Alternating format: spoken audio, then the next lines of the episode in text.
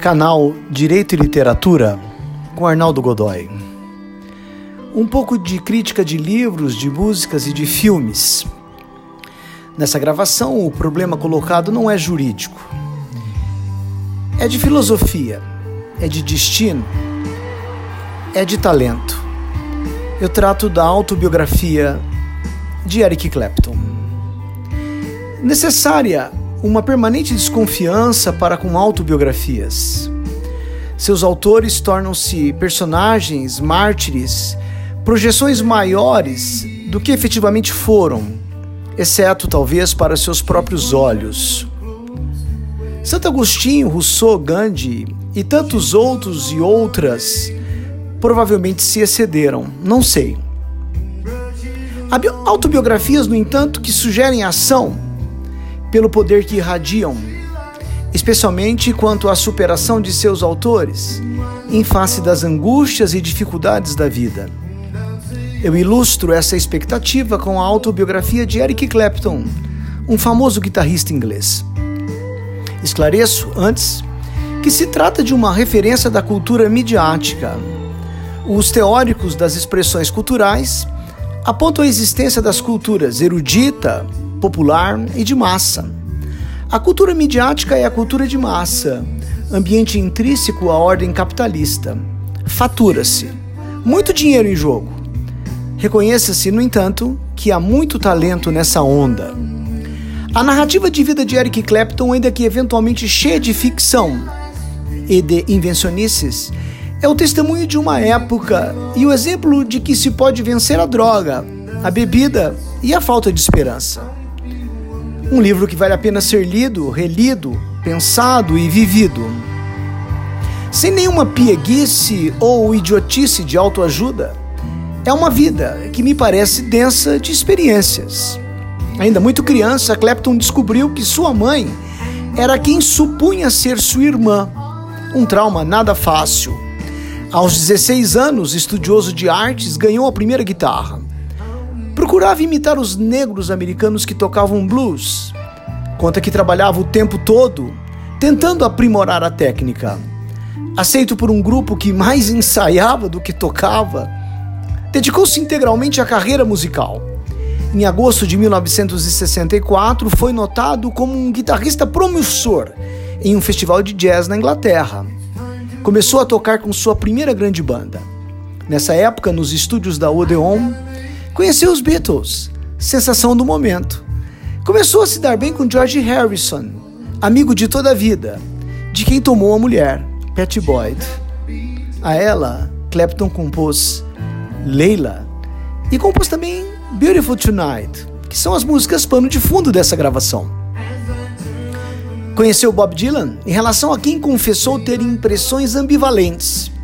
Clapton é muito franco em sua autobiografia e não deixa de criticar artistas insensados pela cultura pop, a exemplo da banda Led Zeppelin.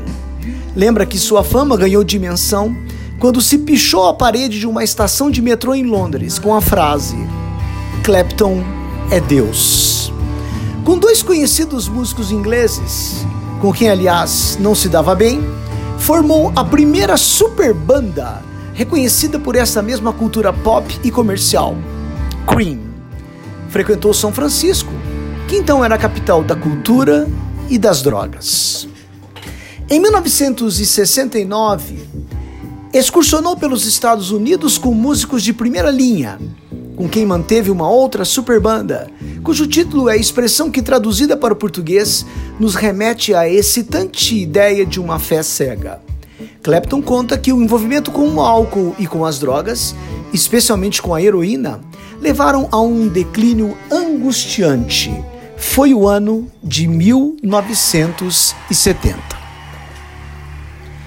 Em 1971, a convite de George Harrison, apresentou-se no famoso Concerto para Bangladesh, organizado com o objetivo de se levantar recursos para a luta contra a fome naquele país.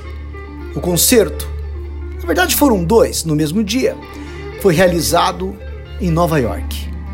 Clapton conta que estava tão drogado nesse dia que de nada se lembra. Comenta então um dos piores flagelos daqueles que usam drogas: a total incapacidade e a impossibilidade de lembrança de momentos felizes. Começa então uma luta que incluiu sessões de acupuntura. Namorou Yvonne Eileman, uma excelente cantora de origem irlandesa e havaiana, que interpretou Maria Madalena em Jesus Cristo Superstar, uma surpreendente ópera rock. Com Patty Boyd, ex-esposa de George Harrison, Eric Clapton conta-nos que viveu uma incursão bêbada ao desconhecido. Em 1978, a bebedeira fazia com que shows fossem cancelados. Amigos se uniram para estimulá-lo. Organizaram um concerto em Londres, que resultou em disco antológico. Em 1981, depois de muitas recaídas, permaneceu sóbrio a maior parte do tempo. Conheceu Lori Del Santo, uma linda modelo italiana, nascida em Verona, que é a imaginária terra de Julieta, com quem teve um filho, chamado Connor, que nasceu em 1986. Um desesperado telefone de Lori contou a tragédia. O menino caiu da janela de um prédio em Nova York. No funeral, a dor explodiu. Clapton conta o desespero da avó italiana que histericamente queria pular na sepultura.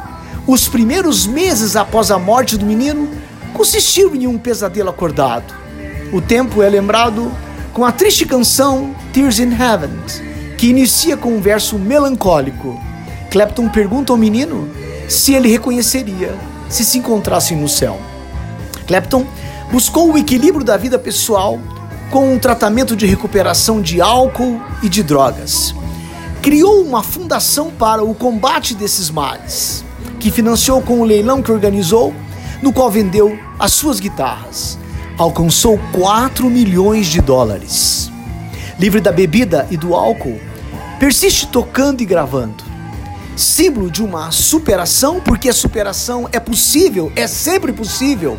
Clapton nos sugere, nessa autobiografia, que somos bem maiores do que pensamos que nossas forças de superação nos surpreendem e que na compreensão de nossas limitações e de nossos erros temos o portal de nossa libertação. Atravessemos o portal. Se a promessa, ela, é sincera, pode haver sempre alguém à espera, com um sorriso, compreensão, graça.